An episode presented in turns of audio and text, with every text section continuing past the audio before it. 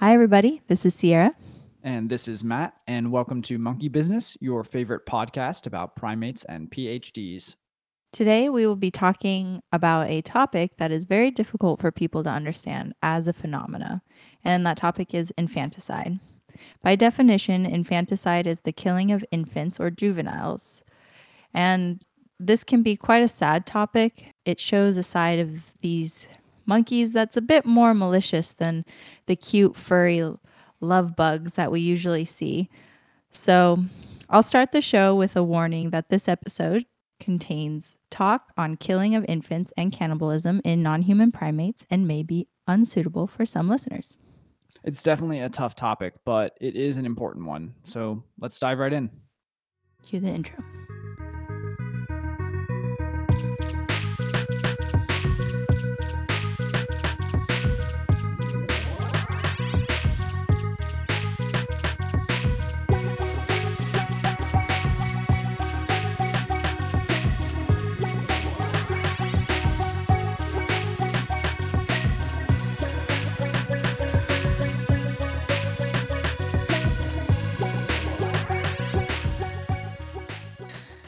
So, Matt, when was the first time that you encountered this topic? Um, I definitely think it was the in my animal behavior class in undergrad as the first time that I had heard about it. Um, I think I had maybe heard about it at some point on like National Geographic or Animal Planet, just because I was obsessed with those shows um, and those channels when I was growing up. Um, but it's definitely one of those topics that's kind of hard to understand. And I've actually, I mean, I've never witnessed it. I used to work with sea turtles, which do not do infanticide, not that I know of at least. And so it was nothing that I had really ever gotten into in depth. It was just something that I was taught in animal behavior class, and it was only just brushed up on. And we over went over the evolutionary theories on it, but I mean, other than that, it's one of those things that's kind of hard to wrap your mind around. But was there a certain like species that your class was it like, was on some primate species. Primate. Um, I think it was a macaque species, but I, I don't remember exactly. Yeah. I also had a similar introduction to infanticide, and I first encountered it only really in a non human primate context. And it was mostly discussed in the scenario of a group takeover by another male. And I was told about articles describing observations that when a new male would come and take over a group and displace the alpha, that new male was sometimes observed killing infants of the group. And those were typically infants that were not weaned yet. And of course, my initial reaction was like, how could this be so brutal? Like, how do these monkeys do that? And like, don't the mothers and the other females try to resist these new males? And so that it kind of gets uh, all entangled with these human feelings that I have when it comes to the thought of infanticide. Yeah, I mean, I remember having a very similar reaction the first time that I heard about this phenomenon. Uh, actually, the more I learned about it, I found out that infanticide is actually a lot more common throughout the animal kingdom. I know both of our experiences were with non-human primates in the beginning, but um, it's something that's seen in in other animals as well, and sadly, even in humans. Um, in fact, when we started researching this topic together, it, it, actually seemed as though research on infanticide is much more abundant in humans than any other species. Uh, this is probably due to the conditions in which this type of research is conducted. Uh, for example, humans often will have some records or some tales of when children are killed. It's something that we're able to keep track of because of uh, our language and because we can tell each other all that kind of stuff. But for animals, although it's spread throughout the animal kingdom as a behavior that occurs, the behavior itself within species is rather rare. And so extensive behavioral observations would have to occur in order to capture those rare instances. Realistically, such observations can be difficult. Uh, they're also time consuming and expensive. So it's one of those things that's it's kind of hard to see and and as you and I were were discussing during our research it seems like a lot of times infanticide can be even inferred mm-hmm. where you know um, observations are being done and you come up to uh, a group the next morning and you find that an infant has been killed um, mm-hmm. and it's not doesn't look like the infant necessarily fell out of a tree or right. was eaten by a predator but rather it looks like it's suffered some wounds. And so there's a lot of times where inferences are made because researchers don't always exactly see the behavior uh, happen firsthand. Anyways, regardless, for the purposes of this podcast, we are going to kind of reel it back and really focus on infanticide that's specific to non human primates, and more specifically, what the theories are behind the evolutionary purpose of this behavior. And then also, before we dive in, I also want to make a note here why we won't be going specifically into how this phenomenon relates to humans. I know for a lot of comparative work, we always kind of extrapolate to what this means for humans. But the first thing that kind of makes this phenomena a little bit hard to extrapolate to humans is humans have pervasive culture and society which have a lot of influence on the observed events of human infanticide. So it will almost be like comparing apples to oranges when comparing these humans to other species. At least in regards to infanticide. Exactly. Yeah. Additionally, there is a lot of speculation on the evolutionary purpose of infanticide, but like many other sp- subjects, sometimes those speculations and theories get misconstrued to justify certain human behaviors. Mm. And we'll also see this kind of trend or cautionary line of thought through other topics as well. But it's also good to just remember that this is something that you want to be conscious of before applying certain types of evolutionary hypotheses to human behavior. When I say justify, I don't mean that these behaviors are necessarily thought to be okay behaviors within today's society but instead to use evolutionary theory to insinuate things like, oh, it makes sense that a person exhibited that behavior because they are quote unquote programmed to do it. Almost like it would take away some of the personal responsibility of that behavior. And that kind of thought process can be very dangerous, especially when it comes to phenomena like infanticide that have a lot of cultural influence now that I went off on a little cautionary statement there, I just want everybody to be mindful of how you extrapolate the evolutionary theories of non human animal behavior to humans. So just be mindful of that. All yeah. Right. The uh, first published observations of infanticide um, that I could find was by Yukimaru Sugiyama. I'm once again uh, their names, so sometimes we mispronounce them, but hopefully I got that pretty close. And this observation was made in the 1960s when he was doing some work with the Hanuman langurs in India. Around that, or after that first observation, it almost seems like there was a large explosion of research on this topic throughout the 70s and 80s. Uh, some of the first primate species, aside from the Hanuman langurs, observed to kill their young were chimpanzees, gorillas, many species of colobus monkeys, rhesus, uh, baboons, and howler monkeys. Since then, it has been observed in many, many more primate species. And whenever we do find a species that has been known to do this in our primate spotlight podcast episodes, we'll definitely make sure to let you guys know. Obviously, my first thought is why. And I'm sure a lot of other researchers ask this exact question. Aside from Dr. Sugiyama, one of the first people to really dive into understanding infanticide and its evolution was Sarah B. Hrdy. She put forth five reasons why infanticide might occur. First, she proposed that the infant's body is a resource and can be used. She speculated this because in the first observations of infanticide in chimpanzees, the male was seen eating the infant's body. Initially, this was thought to just be cannibalism in general, since chimpanzees were known to hunt other monkeys. If you look at many of the first papers where chimpanzees were observed killing infants, the discussions were more oriented towards hunting and cannibalism. Although all of the articles I found been about chimpanzee cannibalism were on infants. So I think that's why it started to shift from people saying that they were partaking in cannibalism to instead partaking in infanticide.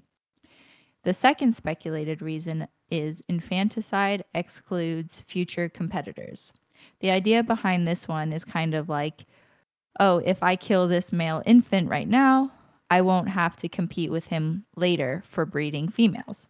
So essentially, getting rid of the competition while they're too young to fight for themselves. Yes, unfortunately so. And who knows if they're aware of that's Mhm. something that they're doing, but it could be something that, you know, instinctually they might be doing. Yeah. Don't want to give uh, intent where we haven't been able to run a controlled experiment to determine that. But Right. It's, you know, we're just of. speculating here. Yeah, kind of like that idea though. And then the third reason is that the behavior increases inclusive fitness. Inclusive fitness is defined as the ability to pass on your genetics to subsequent generations. Yeah. And this term is actually built off the idea that your kin share a certain percentage of your genes. So it's not just about passing your genes on, but also by making sure that your kin's genes get passed on as well. Uh, this is a popular theory that explains a lot of kin directed behavior, not just infanticide. It's used in a lot of different contexts and done under different circumstances in both primates and other animals too. All great points. And we'll really dive into inclusive fitness more when we get into the evolutionary theories behind infanticide, but we'll probably also reference it in future episodes because it's It's such a pervasive Yeah. theory and, and it can be used to explain a lot of different behaviors. pretty foundational, I would say. Yeah. And so the fourth reason why Dr. Hrdy mentioned was infanticide increases the reproductive success of the unrelated male, which by some perspectives would not be mutually exclusive with some of the other mechanisms. And then the last kind of probably more, less supported idea, but it's still a hypothesis, is that this behavior is actually not typical and is the result of some social pathology. Um, I don't know too much about that kind of uh, research, but I will say it, it does make me wonder if uh, we're looking at it in terms of humans, like through the lens of humanity when we're trying to explain it that way sometimes, because I, I do feel like, um, We often put that on humans yeah, exactly. they do something that you cannot understand yourself. So yeah, so some of the listeners might have noticed this, but up until now we've actually exclusively talked about males. We have yet to discuss infanticide that's performed by females. Yes, and I'm glad you mentioned that because when I was also first introduced to this, as I mentioned before, I was only really introduced to this by males committing Infanticide. Infanticide. Mhm. So when I was doing some of the research on this, I was able to find some stuff. Although the vast majority of observations and the occurrences of infanticide are seen in males, which in turn drive the hypotheses for explaining infanticide. Yeah. Well, and it makes sense too, right? It's kind of hard to form a hypothesis on a behavior that's so rare. And since it is already a rare behavior with Mhm. very limited research on it, and of that rare behavior with limited research, the vast majority of it is on males. So it's kind of hard to form hypotheses about the female behavior because, quite honestly, we just don't have enough data about it. That's exactly why, to be honest. I think anybody who had seen infanticide in females prior to more recently, it was all in mostly like rodent species Mhm. Because it's quite common with females Yeah. in like rats and things, but Yeah. I know. for primates it was like Yeah. unheard of. I think, like for example, uh, virgin female rats actually have a tendency to either withdraw away from others' pups or actually attack them. So female infanticide does happen. It's just there's not as much information out there to form evolutionary hypotheses about how this behavior came to be or or or why it benefits an individual. So right? And specifically with non human primates, it's even harder to yeah. extrapolate things. Yeah. So what what did you find out there with the the females? Because I I struggled to find anything about female infanticide. Uh, yes. So in 1995, Leslie Digby published an article called Infant Care, Infanticide, and Female Reproductive Strategies in Polygamous Groups of Common Marmosets. In this paper, a dominant female marmoset was observed killing the infant of a subordinate female. This paper paved the way for the allocare hypothesis of infanticide. The proponents of this hypothesis speculate that in primates who partake in alloparenting, infanticide helps to maintain a certain helper to pup ratio. All right. Now, this is sounding familiar. Back in the episode where we talked about the cotton top tamarin, who are a species known for their alloparenting behavior. That's right. And I thought the same thing when I started reading this. And just as a reminder for those of you who may not have listened to that episode, alloparenting is when group members that are not the direct parent of the infant help in caring for that infant. Hence, the root of the word allo parent is allo, which means other, different, or all. So, other parenting or different parenting or all parenting. I, Ah, I'm, I- I'm a kind of person that likes the roots of Yeah, words. yeah. It helps me remember. I think they it's I think it's called etymology. Yeah, that's what it's called.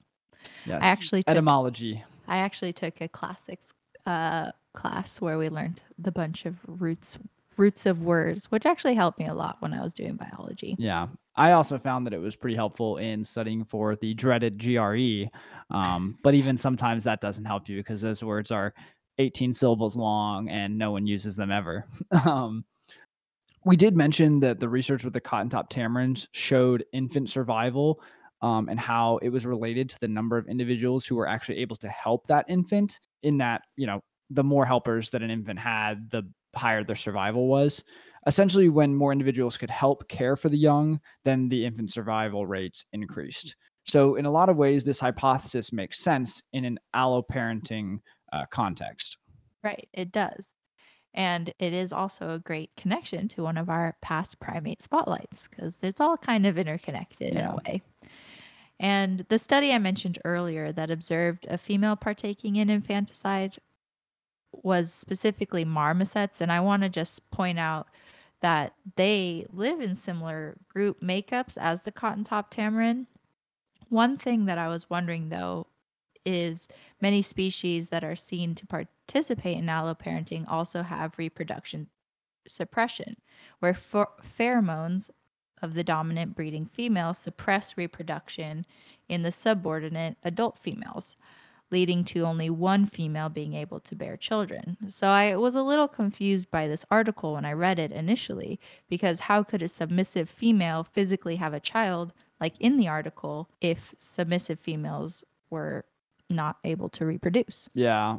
So um, it, that's a great point, and I could see how that would be a little bit confusing. But I actually know a little bit about the common marmoset, and while they do show reproductive suppression, it's actually not uncommon. Um, well, uncommon, maybe not uncommon, but it, it is possible to have two breeding females um, within a group.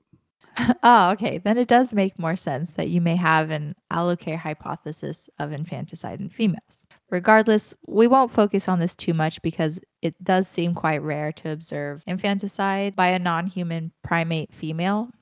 And in searching, like I said, I really only found this one article. So it is possible that there are more, but like I was just not able to find them or access those articles. Yeah, and it just goes back to what we were saying too, right? If this is already a rare phenomenon that happens, and the vast majority of this data is on males, so it's kind of hard to form hypotheses that uh, are well supported by the data when you don't have much data on female Yeah. uh, primate infanticide. So one Um, thing in science, an N of one is not a very good yes, sample size. so because it's also possible that it doesn't happen very often in primates and that that was Yeah. just a rare occasion um so anyways if most cases are with males then i think the next thing we should discuss are the evolutionary hypotheses that explain infanticide in male primates yes, let's get into filling this pie a little bit. What are you what what a phrase i have never heard you say before It's- it's not a phrase. i mean i don't know filling of this pie Let's get into the filling. It's like the best Oh, part. okay. It's I- like the best. Let's get into the filling of this pie. It's the best part. that's not how what i that's not how i heard it but it makes sense now It's- yes. Now let's get into the filling of this pie. I'm going to mention the two most dominant evolutionary hypotheses that are both grounded in how infanticide increases reproductive fitness. which in case our listeners don't know much about evolutionary theory, this just means that these hypotheses are based off an organism's ability to increase its genetic representation in the gene pool. So, in the instance of infanticide, the hypotheses are rooted in the idea that the adult who is killing the infants is somehow able to increase his genes in the overall gene pool. Yes, and this is also something that you I feel like is the way most people will approach any kind of evolutionary theory is looking at how it increases the reproductive fitness of the animal. So that is something that is a common trend in most evolutionary theories. Yes. Yeah. Hypotheses. Yeah. Great clarifying point. The first and probably the most predominant theory is the sexual selection hypothesis, which proposes that the male who is partaking in the killing of the infant gains a reproductive advantage by selectively killing the unweaned offspring of his male rivals.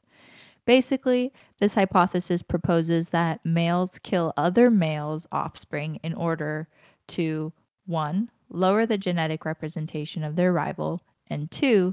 gain an opportunity to increase his own genetic rep- representation. This first part is pretty straightforward. If the infant of a rival dies, that rival gets less genetic representation. The second part, though, comes as a result of a female's reproductive cycle. You see, when a female loses her unweaned infant, she no longer can nurse it. Breast milk is no longer in use, and that kind of kickstarts the female's body back into her reproductive cycle. This allows the female to become pregnant faster with the killer's offspring. Hypothetically, of course. Hypothetically, yes. And in this way, the primate that committed infanticide decreased his rival's reproductive fitness and increased his own much quicker. Yeah. However, there are assumptions being made by this thought process. This hypothesis specifically relies on four main assumptions. First, males should not kill related individuals. Second, interbirth intervals of a female that lost her infant should be shortened which has been found in some species. Yes, that's true. And third, the male who partook in the infanticide should then inseminate the female. And fourth, infanticidal males should gain a reproductive edge to the non infanticidal males. So, research that is looking to support or disprove this hypothesis will typically focus on these four main assumptions.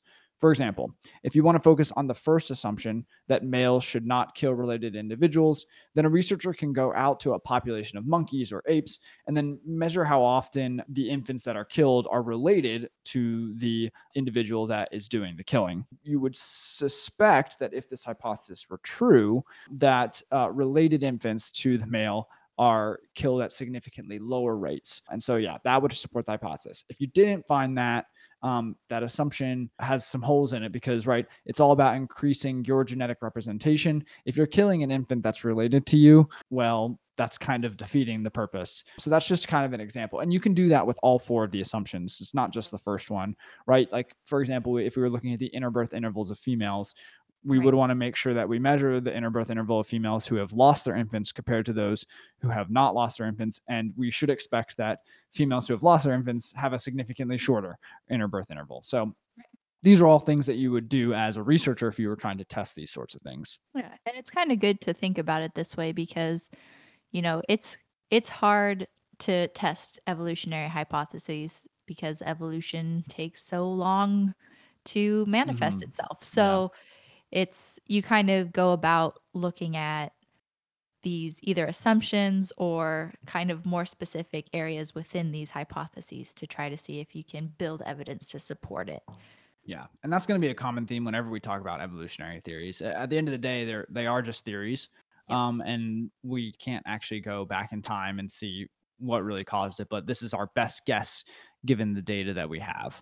Exactly.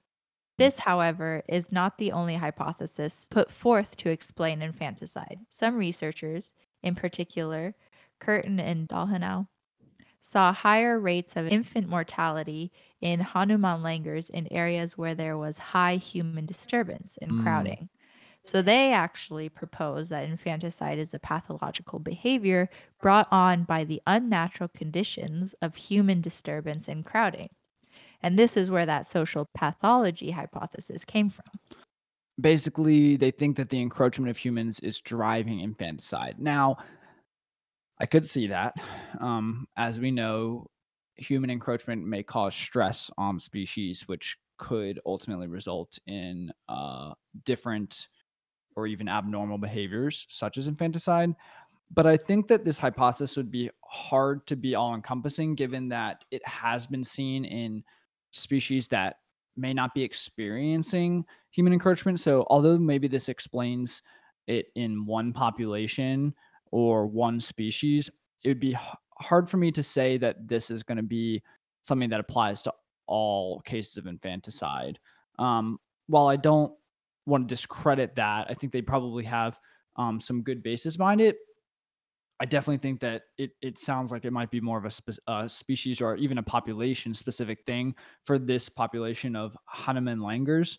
But it, it would be interesting to see if there are other instances of infanticide if they also kind of experience these similar factors which i assume if you know if you're not thinking about this hypothesis you're probably not testing that anyways or reporting it or recording it so also to go off your point like i would assume that you know species that live in captivity probably have the most human influence on their lives. Mm-hmm. And I actually don't hear of a lot of infanticide in captive populations. That's true. Yeah. Yeah. And obviously that doesn't confirm or deny the hypothesis. No. Um, but it is interesting because you do, you see a lot of abnormal or stereotypic behavior in captive animals. And so if this was a social pathology thing, it's possible that you would see it in captive animals. And and I haven't I agree with you, I haven't heard that happening. Of mm. course, there's also a lot of management that goes into managing offspring Very and true. infants in captivity. So there's that factor too. But it's interesting. It's interesting and it's an interesting thought. And it, it might play a role. It might play a role more than we we think. So I also kind of like how these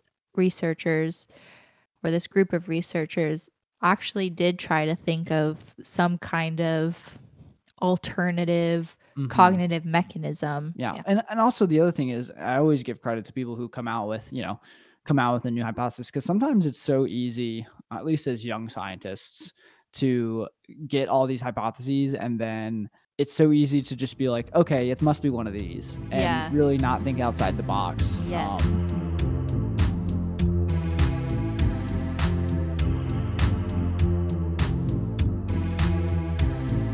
speaking that, actually, mm-hmm. this happened to me literally like two days ago. Really? I was working with one of the undergraduates in our lab, and we were talking about certain types of play behavior. Mm-hmm. And I was saying, like, oh, yeah, you actually see infants slapping when they're playing, but yeah. you also see it as like a sexual behavior as mm-hmm. well. You'll see like a capuchin go up and slap the male to like get yeah. their attention. Yeah. And she said, Well, that seems strange. Like, why would male infants do that if play behavior is to just like practice what you're going to be doing later mm-hmm. on in life? Although, like, yes, this is a hypothesis and it's a good one that's very well supported.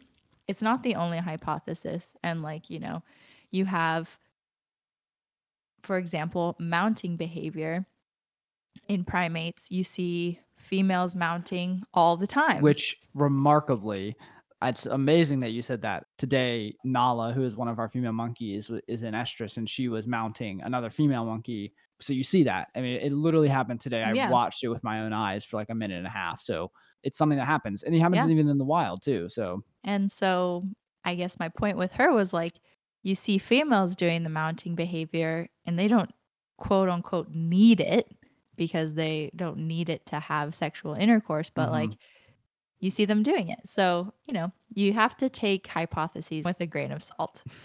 so, just to keep that in mind. Yeah. Yeah.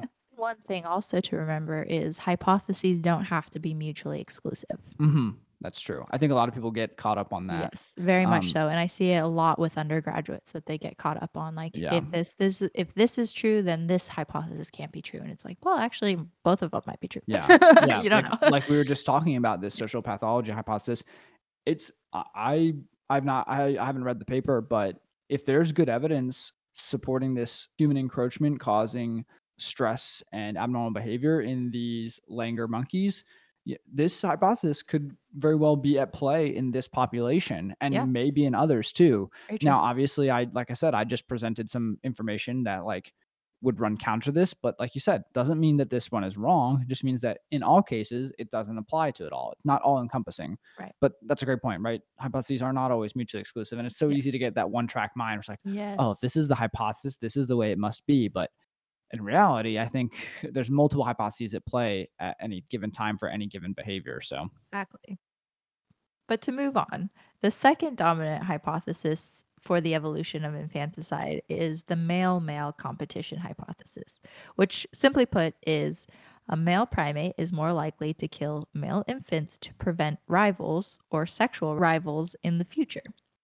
The best supporting evidence for this hypothesis is that male infants are killed at significantly higher rates than female infants during occurrences of infanticide, which feeds right into this competition hypothesis. So, actually, the article or the abstract that we had read about in the previous episode on the white thighed colobus monkey was supporting exactly this hypothesis. oh, that's right. That's right. I think they even specifically mentioned this hypothesis in that abstract. Yep. But I also want to mention that this hypothesis has been used to explain infanticide in the females as well. Mm, So, females excluding future female rivals. So, personally, I think the male male competition kind of aspect to it might not be so good. And I think maybe a better name for this would be the rival competition hypothesis. Ooh, I do like that name. Uh, it's definitely more encompassing than the male male competition hypothesis. Yes. I don't I see. I know there's something there. but uh, plus, there is some merit to this idea. In a review by Lukas and Huchard titled The Evolution of Infanticide by Females in Mammals, they mention this possible hypothesis for the evolution of infanticide. So I'm not just insinuating that this is a thing. Yeah, it actually has some some uh, scientists have proposed and and backed it up with data too that it might be playing a role in female infanticide. Exactly. So, you know, I I wish I could say that I I came up with that idea, but no. I Yeah.